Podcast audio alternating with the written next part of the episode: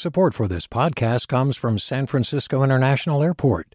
At SFO, you can discover award winning flavors and unique shops all before takeoff.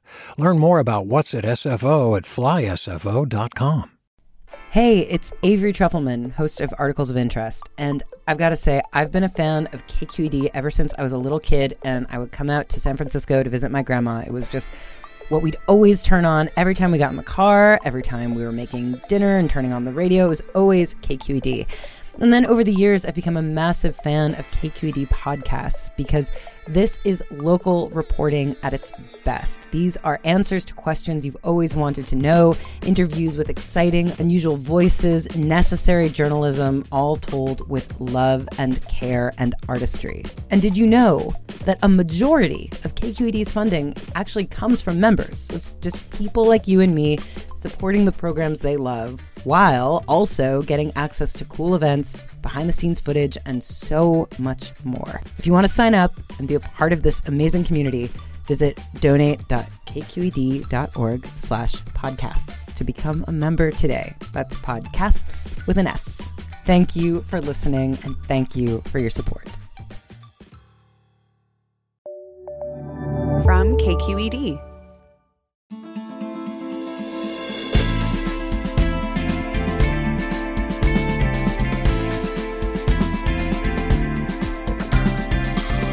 From KQED in San Francisco, I'm Alexis Madrigal.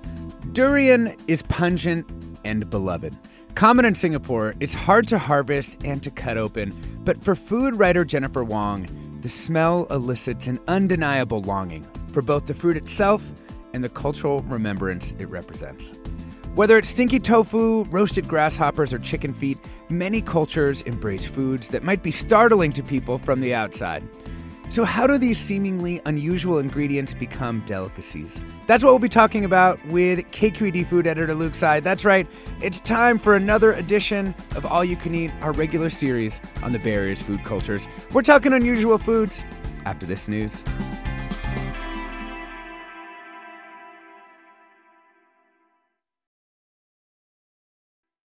Welcome to Forum. I'm Alexis Madrigal. Allow me to extol the virtues of huitlacoche, a corn fungus that looks kind of like eyeballs and that's been eaten by the indigenous peoples of what is now Mexico for a long time. I don't remember the first time I had it, but I do remember when I realized, oh man, this is so good. I was 15 and at a restaurant with my family in Mexico City for a wedding, and someone ordered queso fundido with huitlacoche and dipping the handmade tortillas in there. It was one of my life's great culinary moments. Clearly, since I'm remembering it, you know, 26 years later, there was something about the earthy, kind of maybe peppery flavor infusing the cheese with the fresh corn. Trust me, this ingredient is amazing. But like many others across cultures, if I showed it to you or you just read the description of corn smut, it might not sound exactly appetizing. Like blue cheese? Come on. So, for today's All You Can Eat, we thought we'd dig into these ingredients that are beloved in a culture but perhaps misunderstood outside of it.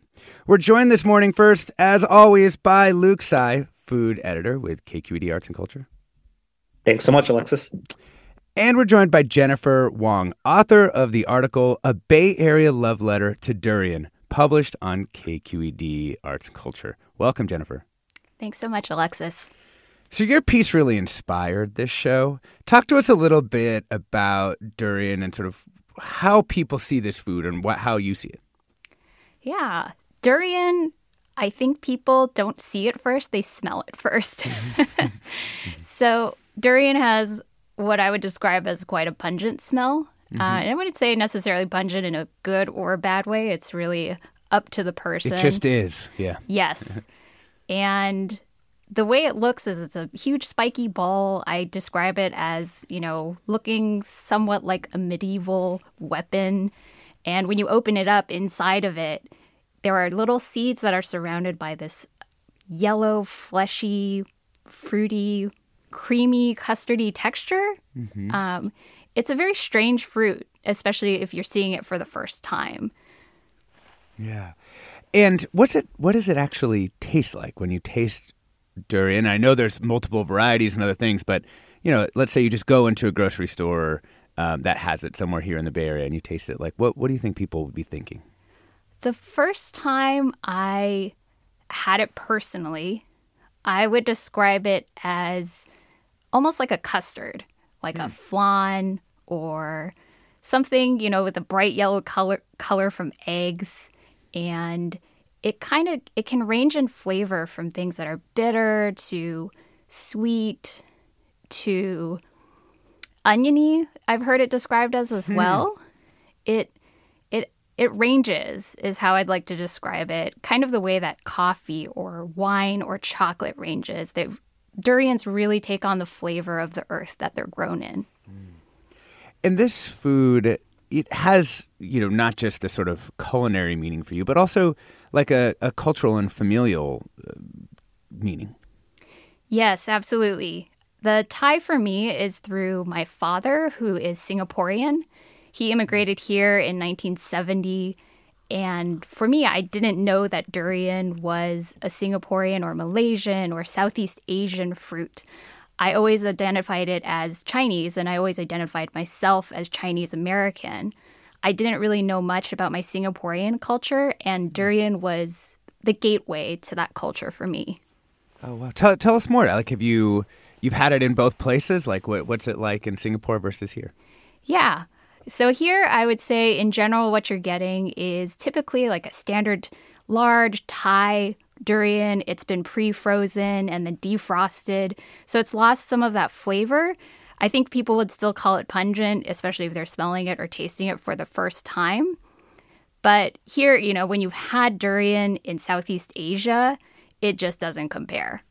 in Southeast Asia, there are so many varietals, just dozens and dozens. Like if you look it up on Wikipedia, it lists all the different varieties that you can get.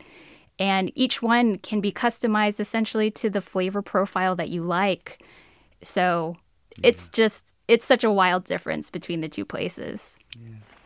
You know, and the the big theme of your essay is how some of these foods can really just transmit culture and really feelings of belonging. Like, how does durian do that for you? For me, definitely via family first. When we have durian, we almost always have it with a group of family because the durians are large. You I mean, it's impressive if you can eat an entire durian by yourself, but you probably feel really full and kind of sick after. And so when you buy a durian, you have it with your family. Oftentimes you have it near your home, especially in Singapore, because you can't really travel with it unless you have a car, or if you want to be sneaky and potentially get fined. And other ways for me that it ties me to other people is that if I introduce someone to it or if I find someone who loves durian too, that's just so exciting to me. That's an instant connection where we're like, oh, we like this thing.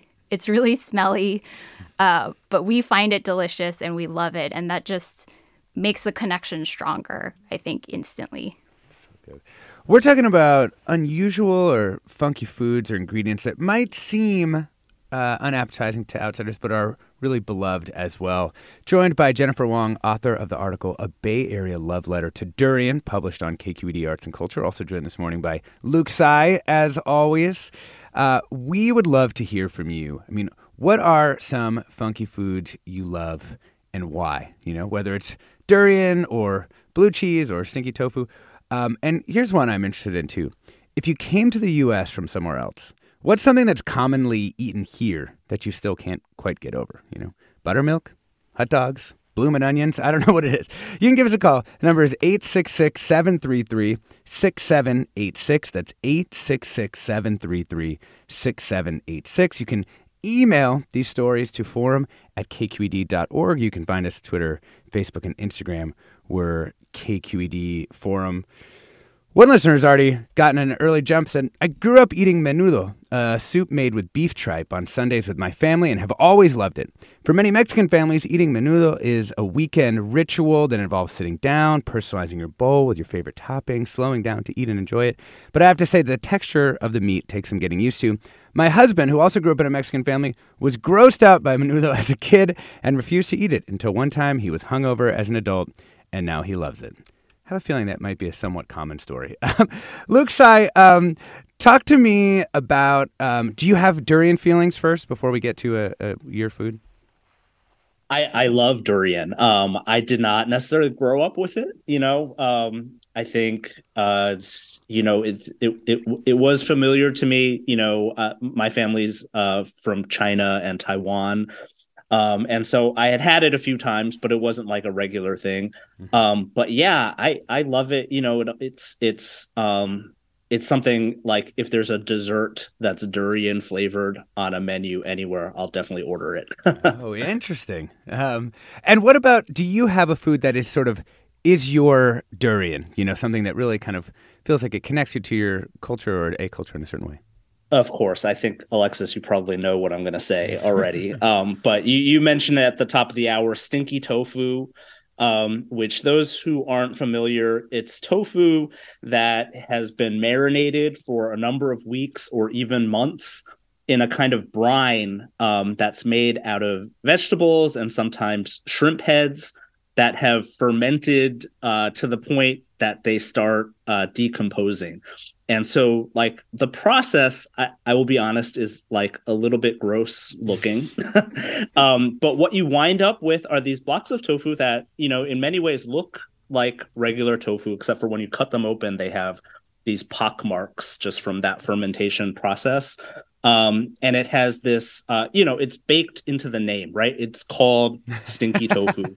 And that is because it is stinky, you know, just to be honest about it. It has this really ripe, pungent smell. Um, and, you know, people have likened it to garbage. People have likened it to like a, a, ch- a baby's poo. You know, the, like there have been a lot of comparisons that have been made. Um, for me, um, it's 100% connected to family trips that I took mm. growing up, to night markets in Taiwan.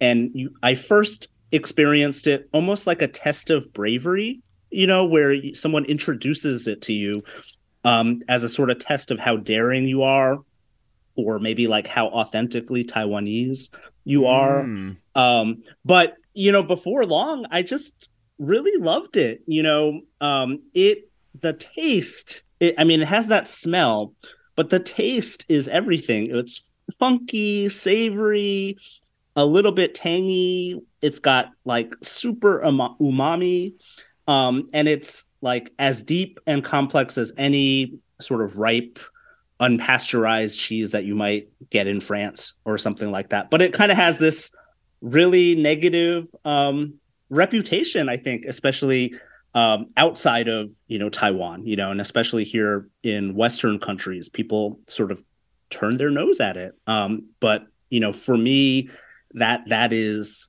you know that's my culture. yeah. Um, Jennifer Wong, do you have any relationship to stinky tofu? I have tried it. Uh, there's a couple of restaurants where you can get it in San Francisco. One that I can think of is Tawan Cafe in the Richmond district. Mm-hmm. And I think there's also a hot pot restaurant where you can get it as well. And you know when someone orders it because you can smell it immediately.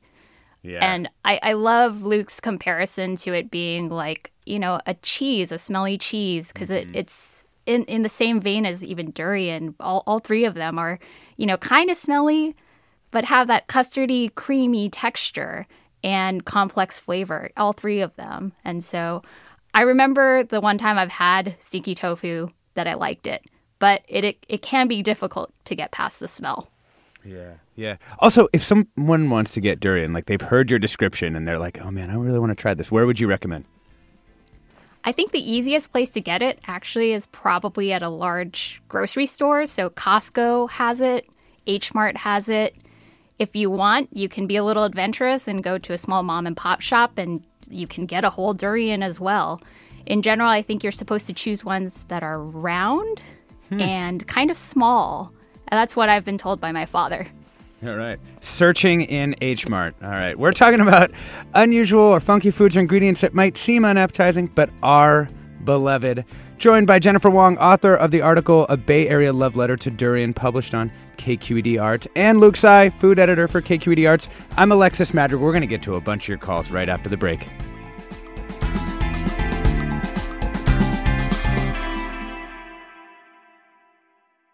Support for Forum comes from San Francisco Opera. Set 10 years after a school shooting, the critically acclaimed opera Innocence takes us into a complex emotional journey where our understanding of innocence and guilt is constantly upended. Kaija Saariaho's ethereal score collapses the past into the present as a community of survivors grapple with how to move forward. Don't miss the highly anticipated American premiere of Innocence, June 1st through 21st. Learn more at sfopera.com. We've all got those parts of our house where the internet just won't go. Well, if you had wall to wall Wi Fi from Xfinity, you could worry less about dead spots. Because with wall to wall Wi Fi from Xfinity, you get fast speeds, reliable connection in every room, and power for all of your devices, even when everyone's online. That's wall to wall Wi Fi only with Xfinity. Restrictions apply, not available in all areas, actual speeds vary. Welcome back to Forum. I'm Alexis Madrigal. We're talking funky foods and ingredients that are beloved uh, within particular cultures. Joined by Luke Tsai, food editor with KQED Arts and Culture, and Jennifer Wong, author of the article A Bay Area Love Letter to Durian. Let's get uh, some callers going here. Um, Karin, welcome to the show in Oakland. Yes, I just had a funny Bay Area story about funky foods also. I grew up in the American South where we eat what we call chitlins and hog maws, mm-hmm. and they smell horrible. Chitlins are pig intestines, and the hog maws are the pig's stomach. And it's got a bit of a um, so, social economical conversation as many folks in the South are starting to denounce eating chitlins because of the smell. Hmm. But I was so surprised to be dining at an East Oakland dim sum restaurant in Chinatown and encountering that flavor and not really knowing what I was eating, only to find out that it was pig intestines. I recognized it, but of course it's called something different. And then on another occasion, I was at a mo- Mexican mole restaurant in Emeryville and also encountered um, what I recognized to be hog maw and um, chitlin tacos. Oh, so yeah. I thought that was just a cool narrative about how around the world we're still eating all parts of the animal, and it's showing up in different ways than I was even familiar with. Yeah, that is an exceptionally Bay Area story, Karen. That's like in the All Star. So, yeah. Yeah. Oh, go ahead. I feel like it's such a Bay Area story because that's what the Bay is about the diversity of all of the people, yet we see that we're really at the core all the same. Yeah, I love that. Thank you so much, um, Luke. Do you um, do you have a relationship to uh, to chitlins or hog maws or, or any of their associated uh, foods in other cultures? I, I love them. Um, I think you know. I think when we're talking about funky foods, you know, you can sort of put them into different categories, right? So I think there's like that stinky, pungent category of which, you know, durian and stinky tofu, which we've already talked about, are sort of like Hall of Fame examples. Um, but then there are foods that like come from um, I don't know how you know, like an indelicate part of an animal, you know, that people might perceive as being um, either smelly or unsanitary. So I think you know that's like a lot of the offal cuts, um, things like uh, you know, intestines um, that that that the caller spoke of, testicles, um, pig's feet, chicken feet, things like that. Um, so I think that's like a whole other category, and and by and large, um, I think people who eat those, like cultures who eat those cuts of meat, they find ways to make them delicious for, for sure, or else they wouldn't be eating them. Um, and so, uh, yeah, I, I, I like almost all of those types of types of foods. Yeah. Um, Jennifer Wong, before we get too far away from durian, there's a couple durian comments coming in. Uh, Miguel writes, "Durian is best chilled with brandy, really good brandy. Dad and I always had these two after dinner. Such a treat." And Sarah writes. I consider myself an adventurous eater, but durian is the only food that has literally made me retch. It tastes to me like a cross between pineapple, flowers, and fermented onions that have been in the garbage disposal too long. How can I redeem this first experience? Like, how can I make durian better for myself? That's a great question. And my my first suggestion is unfortunately an expensive one. I think you could try going to Year of the Durian, in which you could get a whole package of all different types of durian and really figure out the durian that works for you because they all taste so different. You may have had one that wasn't great, even between each seed within each section of the durian, they're gonna all taste different. Huh. Yeah, so I feel like that's a great way of doing it. Or you just, you know, you got to take a trip to Southeast Asia and get durian that way. I'm sorry it's so expensive to do, but that's, That's my also- recommendation. Year of the Durian is like a it's like a website. It's yearofthedurian.com. So just just so you know that you can find it there. Um, I, oh, go ahead. I I just wanted to jump in and also and just say like I don't think there's any moral dimension to liking or disliking a certain food, you know, and I think, you know, as much as I evangelize about stinky tofu, like it's okay if if you try it and it's like not your thing.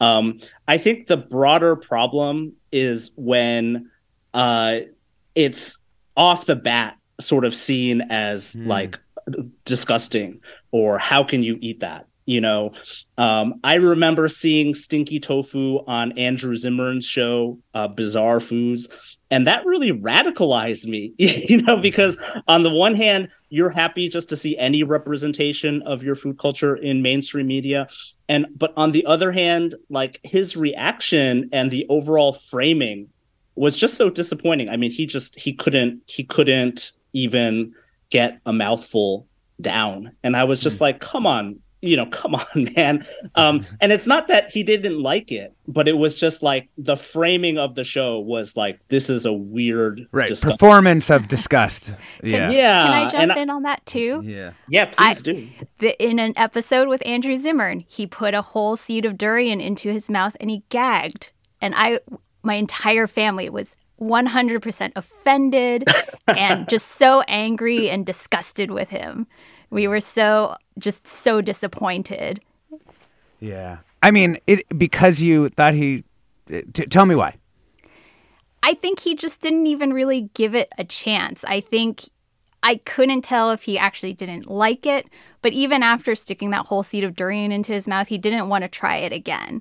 Hmm. And so, you know, it was just strange because he's eaten so many quote unquote weird foods, and for durian to be put into your mouth and then spit out, it just feels terrible that mm. someone would e- try to eat something and spit it out. I think, you know, to mm. Luke's point, if you're going to try the food, that's great. If you can get it down into your stomach, that's awesome. And if you don't like it, that's okay. But to spit it out, I don't know.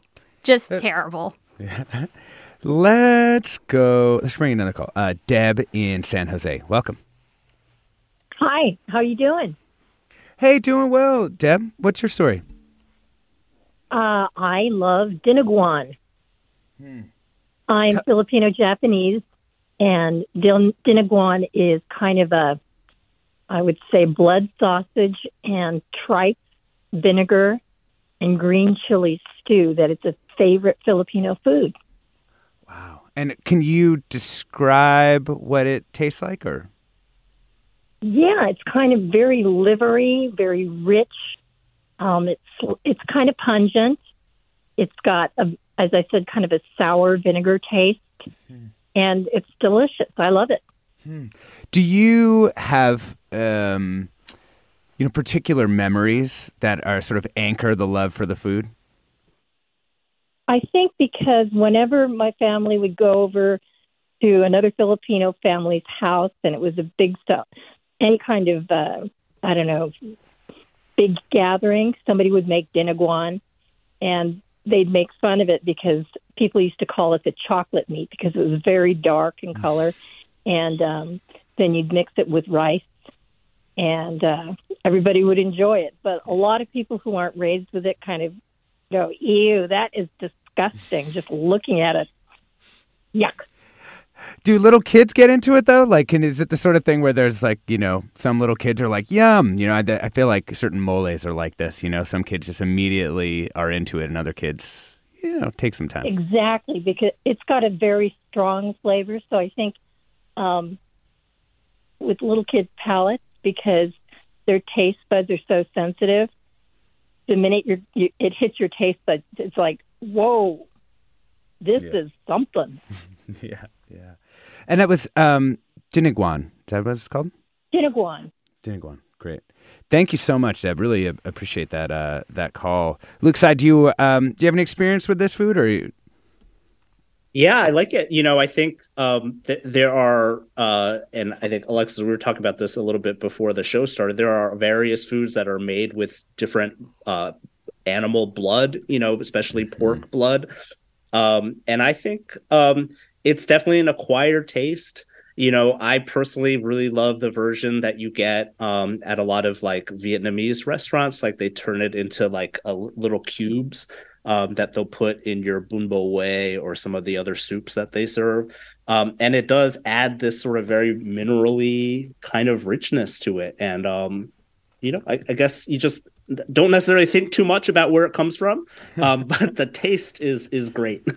That's always yeah. I remember having some uh, blood sausage in in Spain at like a roadside place and thought it was so delicious, and then got in my head about like what I was eating and um, couldn't eat any more of it. Um, one listener uh, writes, yeah, morcilla, exactly. One of my uh, producers is, is noting the name. Um, one of the uh, listeners writes in to say, my German born and raised father was a big fan of Liederkranz and Limburger cheese. The stinkier and smellier, the better. It stinks and smells so bad, I've never had the nerve to try it, even though I know it might be great. One time, my father ate the cheese and then remembered he had a dentist appointment. So he called the dentist and asked if he would like to reschedule the appointment. The dentist appreciated my father's thoughtfulness, but said no. Come in. um, that's a great story. Um, Jennifer Wong, do you have a particular relationship to you know any of those really um, pungent, smelly, you know, French and, and German cheeses? I love them all. I, I love cheese. And if if you put one in front of me, even if it's stinky, even if it looks weird, if it's got different colors on the rind, I, I will eat it. I will also eat the rind. That's my relationship to cheese. Yeah. oh man. Uh, Luke Tsai, are you also you're also a stinky cheese fan?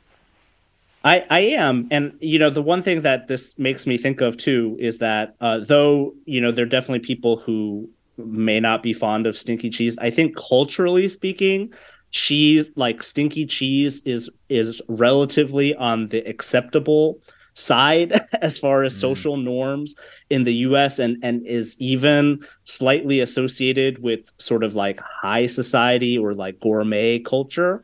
Um, and I just think uh, it just makes me think about how so much of this is culturally prescribed. Like there's nothing inherent about foods necessarily that makes them disgusting or uh, or conversely delicious. You know, so much of that is how we're socialized. And I just always think of the story of the first time my grandfather uh, moved to the U.S. to stay with us when I was a kid. Um, and you know, we talk about all these like stinky, pungent foods from Taiwan. And I remember the first time he came to the U.S., uh, we we were at like a church potluck, and someone had brought pizza. And his first time eating pizza, he literally took a bite and just threw up, and it was like the most disgusting thing that he had even ever eaten because he never thought to eat something like that in his whole life. Um, so I always just think of that in terms of like what what what is disgusting, what is gross, and how much of that is totally just culturally prescribed. Yeah. Yeah, you know, I think I, I once heard Jose Andres like describe like what a hamburger was like outside of that, you know, and he was talking about the sweetness. For him, it was a, a love letter, but you know, he was talking about, you know, the char of the meat and the sweetness of the thing. And like, of course, you know, when you come up with a food, you don't necessarily break it down into its components in that way, you know, because it was just, you know, so much a part of, of, uh, uh, of life in, in different places with these different foods. Um, let's go to uh, Baloo in San Francisco. Welcome, Baloo. Hi, uh, thank you for taking my call. So, this is a comment about how my friends would challenge me to eat these things that are considered to be, you know, stinky or funky. Uh, both the times I've loved them. Uh, so, this one's my experience eating stinky tofu with duck blood in a Taiwanese night market. I was supposed to, you know, react weirdly to it, but it was like love at first bite. It was delicious. and I really never understood why stinky tofu had such a bad reputation. uh, Did you have experience with some other foods that you could compare it to, or was it like a totally novel experience and you just loved the taste? It was a novel experience, but I really loved the taste. It was probably because I had it in like a, one of the considered one of the best stands in a Taiwanese night market, probably that, and I really loved it immediately.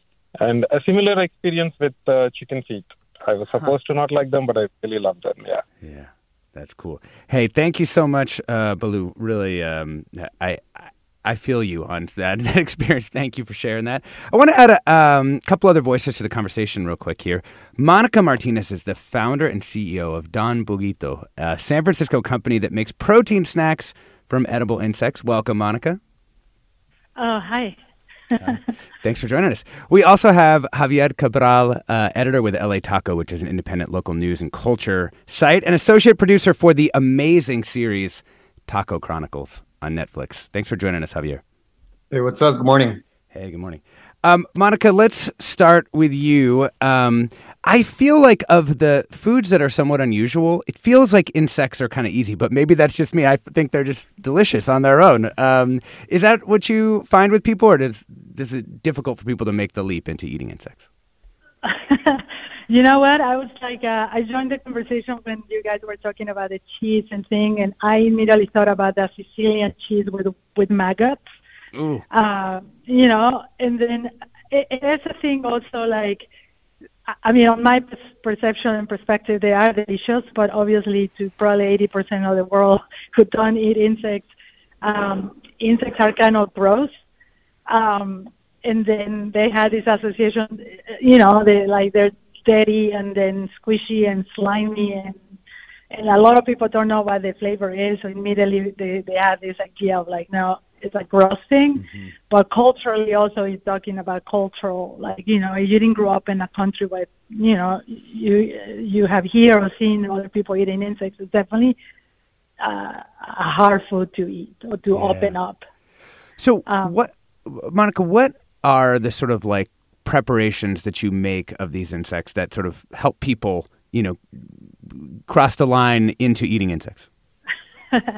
Yeah, so we have. Uh, it's been definitely uh, well thought about. Like you know, the, we, we are aware. I've you know been aware that if most people when they try insects is going to be the first time, so that experience has to be very positive if we want to continue right having people open up their minds about edible insects. So I've been working really hard to get the insects not to be soft or slimy or juicy. Mm-hmm. So we toast our insects. So our insects are crunchy, are like close to uh, corn nuts. Usually tell them that the, the flavor are close to nuts and seeds, and the taste probably like pretzels, chocolate covered pretzels, or corn nuts. Some of our best seller product is the chocolate covered crickets and mm. the chili lime crickets. Um, so yeah, the chocolate covered crickets is a good kind of getaway for people to like. I don't want to see the insect, but once you know they they pop the, the little bowl of chocolate, uh, and then the insect is the, the whole cricket is inside there, and uh, you know. And then they're like, oh, it doesn't taste like an insect. It's like more like a Rice Krispie treat. So that opens up like a whole world of, okay, you you you're still alive. You you didn't die. I love that. Um, yeah. Monica Martinez, founder and CEO of Don Bugito, a San Francisco company that makes protein snacks um, from edible insects. You can go check them out. Thank you so much for uh, for joining us, Monica. Yeah, thank you for having me. Yeah. One listener writes in to say, I used to live in West Africa, and after the first rain, swarms of big flying ants would come out. After dark, we'd turn on lights to attract them, and then we'd sweep them into a pot of water to drown them. Then we'd swish them around to remove the wing, and then toast them up and eat them in a bowl with salt as a snack. Reminded me of toasted pumpkin seeds. Delicious. We're talking about unusual or funky foods or ingredients that are beloved. Joined by Luke Tsai, food editor with KQED Arts and Culture, Jennifer Wong, author of the article A Bay Area Love Letter to Durian, published on KQED, and Javier Cabral, editor at LA Taco and associate producer for the Taco Chronicles on Netflix. We'll get to more of your calls and comments when we come back from our break.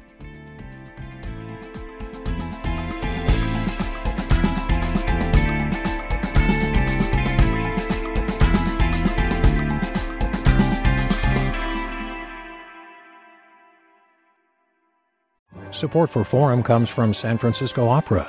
Set 10 years after a school shooting, the critically acclaimed opera Innocence takes us into a complex emotional journey where our understanding of innocence and guilt is constantly upended. Kaija Saariaho's ethereal score collapses the past into the present as a community of survivors grapple with how to move forward. Don't miss the highly anticipated American premiere of Innocence, June 1st through 21st. Learn more at sfopera.com. We've all got those parts of our house where the internet just won't go. Well, if you had wall to wall Wi Fi from Xfinity, you could worry less about dead spots. Because with wall to wall Wi Fi from Xfinity, you get fast speeds, reliable connection in every room, and power for all of your devices, even when everyone's online. That's wall to wall Wi Fi only with Xfinity. Restrictions apply, not available in all areas, actual speeds vary. Welcome back to Forum. I'm Alexis Madrigal. We're talking about unusual, funky foods with Luke Tsai, food editor with KQED Arts. Of course, this is All You Can Eat, our regular series on Bay Area food cultures. Also joined by Jennifer Wong, who published a story on KQED, A Bay Area Love Letter to Durian. Google that, check it out. It's a really great story about connecting with your culture and your family through food. Earlier, we were joined by Monica Martinez, founder and CEO of Don Bugito, which is a San Francisco company that makes edible insect snacks. And we're joined by Javier Cabral, editor at LA Taco. Um, Javier, I'm going to come to you in one sec, but I have to read this comment from Kimberly. I'm preparing myself. As a Wisconsinite, cannibal sandwiches, which consist of raw ground beef, onions, and white bread. I have memories of my grandma making them as a kid and always trying to make me try it. To this day, I still can't stomach trying it, but I love the conversation starter it gives me now that I live in California. Has anybody had a quote unquote cannibal sandwich? Okay, I have no takers. Can't say that I'm running out to try a cannibal sandwich, but to your point, you know, eating raw beef is considered a delicacy in different ways in different places. Um, Javier, let's talk a little bit about some um, of your favorite unusual or, or, or funky foods. What do you got? Well, I mean, um, if you want to talk about like raw beef, actually, in uh, in Michoacan, which is in uh, south central Mexico, it's a it's a state that doesn't get as much love as other states, but you know they did uh, give to the world um, carnitas. But they actually have a tradition there of they call it carne apache, and it and it's a tostada that you eat. Um, it's essentially a beef ceviche, but depending on how uh, like you know yes and it's made with raw kind of shaved beef. Um, and it's it's a lesser known dish of, from mexico that's really hard to find. I mean even here in la you know the best place in the country for tacos it's really hard to find. Um, but you know it's it there's it's not i mean you know it's it's cured beef i guess because it's it's in lime juice right? Yeah. Is that like beef carpaccio right? That kind of works like that right yeah, but again, but like what's imagine like beef ceviche, imagine like ceviche, and then you take a bite and it's a little heftier, maybe a little more uh, bovine, bovine, bovine. You know, uh, um, it's uh, it's it's it's good though, you know, because once you add like the avocado and like the salsa and um, mm-hmm. you know, mm-hmm. the crunch, the flakiness of the of the, of the tostada, it all comes together in a nice yeah. way. How about other uh, examples of tacos that maybe you know are, are slightly more common than that? Well, you know, whenever whenever someone asks me like, "What's my favorite taco?" or like, you know, they ask me if I can take them on, on a taco crawl, uh, my brain registers all these different, you know, almost like equations, and and you know, there there are different levels of eating tacos. So if you're if you're you know if you're in, there's a big demographic that you know they're gonna order carne asada no matter what. But you know, if you're a little more adventurous, if you're a little more you know down for whatever, I will take them to you know have a, slightly more deeper cuts of tacos, and uh, where you know where I say they're more like boss level tacos, or they're more it's like the final boss of of the taco kingdom. Of, uh, um, so for those, I you know I I take them to go have uh, tacos de cabeza um, or tacos de uh, um, uh, labio, um, which is our beef flip tacos. Mm, okay, I haven't I, I've had cabeza, but I've never had labios. Wow. Well, if you if you've had cabeza, you've probably had labio because cabeza is essentially just scraped beef head, and it depending and it depends on a taquero's personal preference of what type of different head cuts uh, in the in, I'm sorry, what kind of, of different beef cuts in the head they want to um, they want to use it for. So you know sometimes you order cabeza, and if you get something that that that, that that's a little crunchy, you may be chewing on like a beef eyeball. Wow. Yeah. Oh man, that's. I'm actually I'm I'm interested. There's something about the other components I feel like of tacos that like might make it a little bit easier to kind of stretch your palate with some of these more unusual meats, though. Like you were saying, you know, the salsa, and the other components. Yeah, I mean, it's it, that's kind of like the the beautiful thing about tacos. You know, they're they're the great equalizer. It doesn't matter how much money you make, um, or where you come from. You know, you're all, the average person is gonna you know want to know where the best tacos are, and, and you know you have to follow. You know, tacos are are not are not are also subject to economy.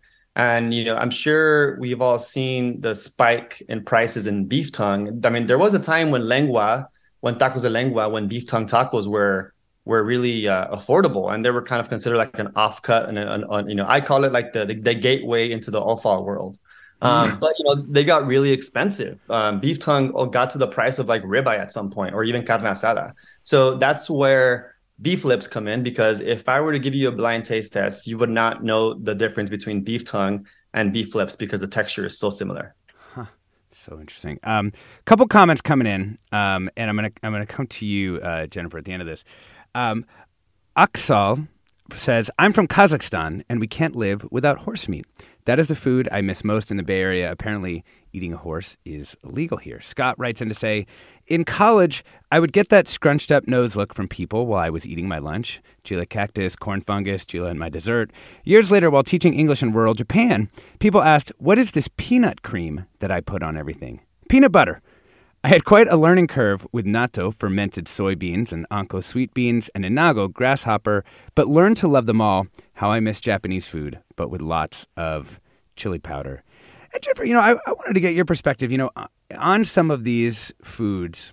You know, there's a kind of classic uh, story of second generation immigrant kids going to school with some kind of lunch and the other kids like looking at them funny. Was that your experience or did you have a, a different one? To be honest, I didn't have that experience. And the more I thought about it, the more I realized I went to a pretty diverse school. It had a very strong Asian culture. And so, surprisingly, I didn't have that experience. But in fairness, I probably didn't bring the stinkiest foods to lunchtime. Most of the time, I had them at home.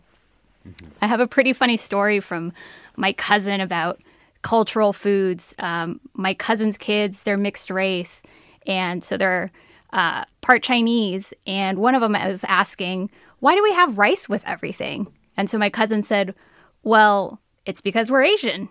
And then his wife, uh, who is my cousin's child's stepmom, she mm-hmm. was like, "I'm white. Guess what we had with every meal?" And he thought about it for a little bit, and he said, "Mayonnaise." and when you think about it, mayonnaise is it's a weird food, right? But somehow it's totally accepted. You put it on everything if you're in the States. And, you know, I no one turns up their nose at that. They don't make faces during lunch times, but you see it in kids' lunches all the time here. Yeah, mayonnaise is one of those things when you make it for the first time, you're sort of like, ah, at least I was. I was like, huh, that's how you do that. um, let's bring in uh, Michelle in Marin. Welcome. Hi. Um, listening to your discussion reminded me of uh, when I was in my 20s. I went to the University of Hawaii and and so lived there. And I've always liked fishy flavors. Um, and so I discovered dried cuttlefish, which is really has a really strong fish flavor. Um, and when you open the bag, it you know other people are going to be able to smell it, and it's a, it's a little different looking um, and it's it's dried, and so it's kind of like eating jerky. So you're kind of gnawing on it for a bit, and um, people would always, you know, ah, oh, that smells so awful. And then just in general, whenever anybody says, "Oh, I can't eat that," it smells fishy. I'm like, yeah, that's what I like about it. that's my memory of, of uh, yeah. Michelle, I've had to grow. I've had to grow into the fishy into the fishy foods. Um, I don't know that I'm really. I haven't reached um, you know the the king level uh, fishiness yet. I don't think I could just gnaw on on dried cuttlefish. I'm still working on like gefilte fish. You know, uh, my wife's family's Jewish, and we when that comes out during Passover, I'm always like okay, and now I make a very solid effort to get through a little bit of this, you know. Um, Luke or Jennifer, have you ever had uh, dried cuttlefish or cuttlefish at all? Yes, I I grew up eating dried cuttlefish, and I, I am a huge fan of all things super fishy. Luke? Yeah, definitely. Um, c- dried cuttlefish, dried squid. You know, I think uh, throughout a lot of parts of Asia, this is just like a normal, like, um, it's it. I guess I guess it, it depends on your your um, upbringing, right? Like my my kids will eat that, um, and it's just that's just like normal for them because we've just had it around the house, you know. Um, and so I think like that's that's like a childhood snack for a lot of folks in Asia, you know. So, uh, Alexis, you gotta really step up your game. Gotta step up my game. Definitely gotta step up my game. I know. I know. I mean, I couldn't even eat like basic salmon, you know, until I was in my late twenties. So I um you all have palates that far exceed my own. Um, let's uh, let's bring in uh, Camila from Sebastopol. Welcome. Hi. Um, yeah, thanks for taking me, and uh, I'm really appreciating this topic. I had a question that was a little scientific, um, and just in terms of different people's palates. I have some family members that have really intense gag reflexes. Um, I was a really picky eater, and I just noticed that some of your guests tend to have this broad palate, attracted to stinky cheeses, bold flavors. Is there any basis for different people's palates being able to be attracted to some of these flavors? And I'm just curious. I don't know if, No, if no, that's too scientific for the panel, but yeah, love to hear your thoughts. I don't know. Yeah, I mean, I, I, Luke, I'd love to hear you uh, just um, before we go to pledge, just a little bit on you know how you think about palate and palate evolution, particularly given that you're a food critic, so you have to really develop that, right? Yeah, and I think you know, I mean, there is a level where it is just a personal thing, you know, and I think um, that you can't necessarily always control your response to certain foods, and but but it's complicated, right? Like I think your background and how you grew up and your associations that you have with different things all factor into that. I think there are scientists who actually study like the, the science of disgust you know? And so i think there are certain like evolutionary aspects to it you know? Like like we don't want to maybe eat things that smell like rotting meat because of safe you know because we're it's likely more likely that we'll stay alive. Um so i i don't know too much about the science of all that um, but I do think, um, in my experience, there is something to just being around a wide variety of foods as you're growing up that maybe increases the the likelihood that you'll be able to be accepting of different kinds of flavors and different textures. Mm-hmm, for sure.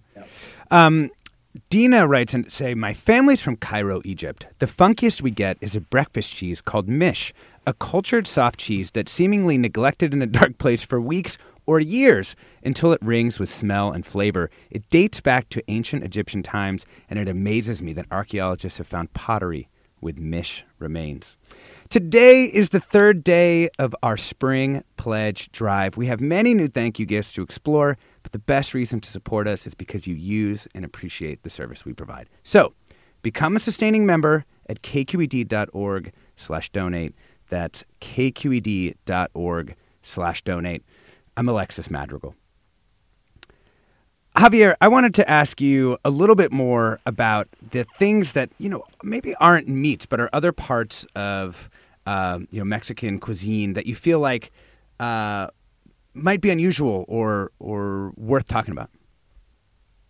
I mean, I think uh have has anyone here heard of pulque? Pulque is uh Mexico's pre-Hispanic booze pretty much. It's uh it's it was the form of alcohol derived from the century plant, which is you know the agave-like plant, um, where you essentially you quote unquote castrate the stalk, and then the sweet nectar that is in the in the base of the plant um, that starts to ferment as soon as it reaches air. It's essentially like like a boozy aloe vera juice, um, and it's delicious, but the texture gets a little slimy. And they've like cracked down on that, right? In Mexico City, there used to be lots of like pulquerias, like, and it's there, over time there has been um, kind of a move to more international beverages. Yeah. Yeah, I mean, you know, that's, you know, if there's one thing, you know, we take away from this conversation on, you know, quote unquote weird foods, it's that it, it's always going to be set to the bot, to the eye of the beholder. Um, you know, it's it's always going to be set to the gaze of whoever created this narrative. So you know, I I encourage everyone to always question, you know, what you know the what like, however a food arrived to that category of being weird because mm-hmm. for you know for Mexico and pulque the story goes is when breweries started to open up um, from Europe um, they created a narrative that pulque was uh, fermented with uh, fecal matter, with human fecal matter. Um, and that uh, was created to sway the palates of you know Mexican nationals um, to choose beer as a more you know uh, crisper, cleaner beverage. So mm. because of that, um, there used to be a point um, when like you know, every other corner of Mexico City had like pulquerias, but now there are few and far in between because only a handful of them survived that mm. that false narrative that was created by you know by European breweries to to sway the people's palates. Interesting. Thank you so much I, for that. And I just wanted to, you know, piggyback on that to sort of give the flip side of that, you know, which is just that I think this is always like a shifting target, like a shifting line. And I think, you know, like I I I often hear people talk about the quote unquote gentrification of certain previously mm. disparaged ingredients. Um, you know, we know that a lot of these different foods, especially these underutilized cuts of meat, came out of cultures, you know, that were born, you know, they were born out of poverty, basically. That's why people were using some of these ingredients.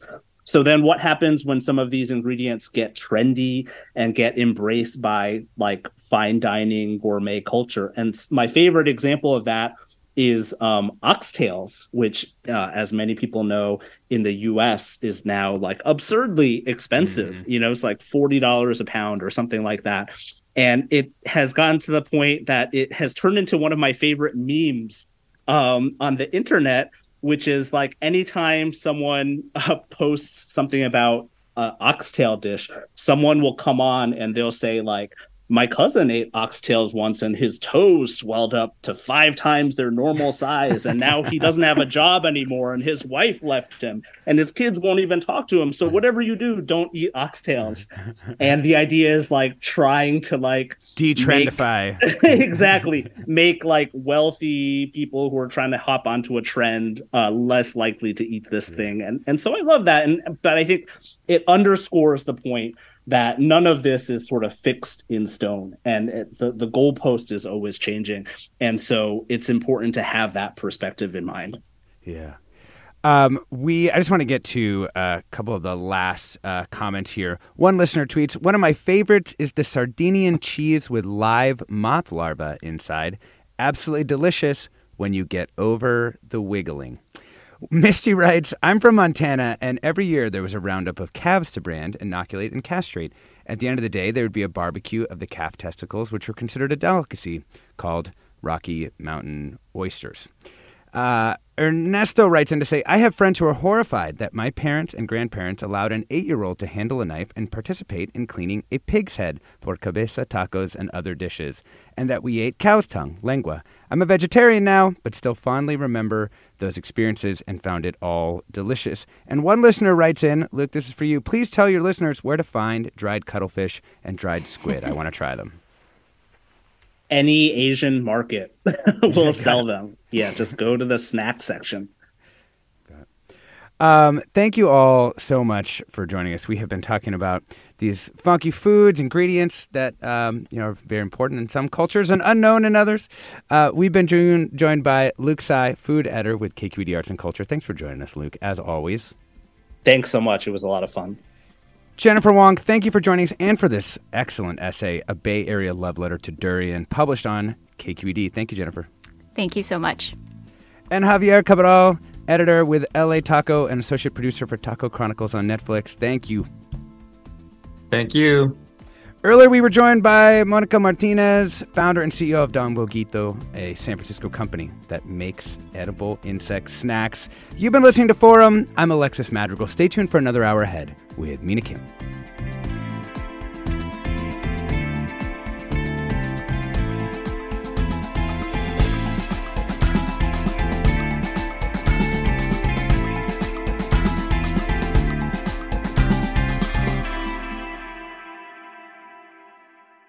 Funds for the production of KQED's forum are provided by the John S. and James L. Knight Foundation, the Generosity Foundation, the Germanacos Foundation, and the Heising Simons Foundation.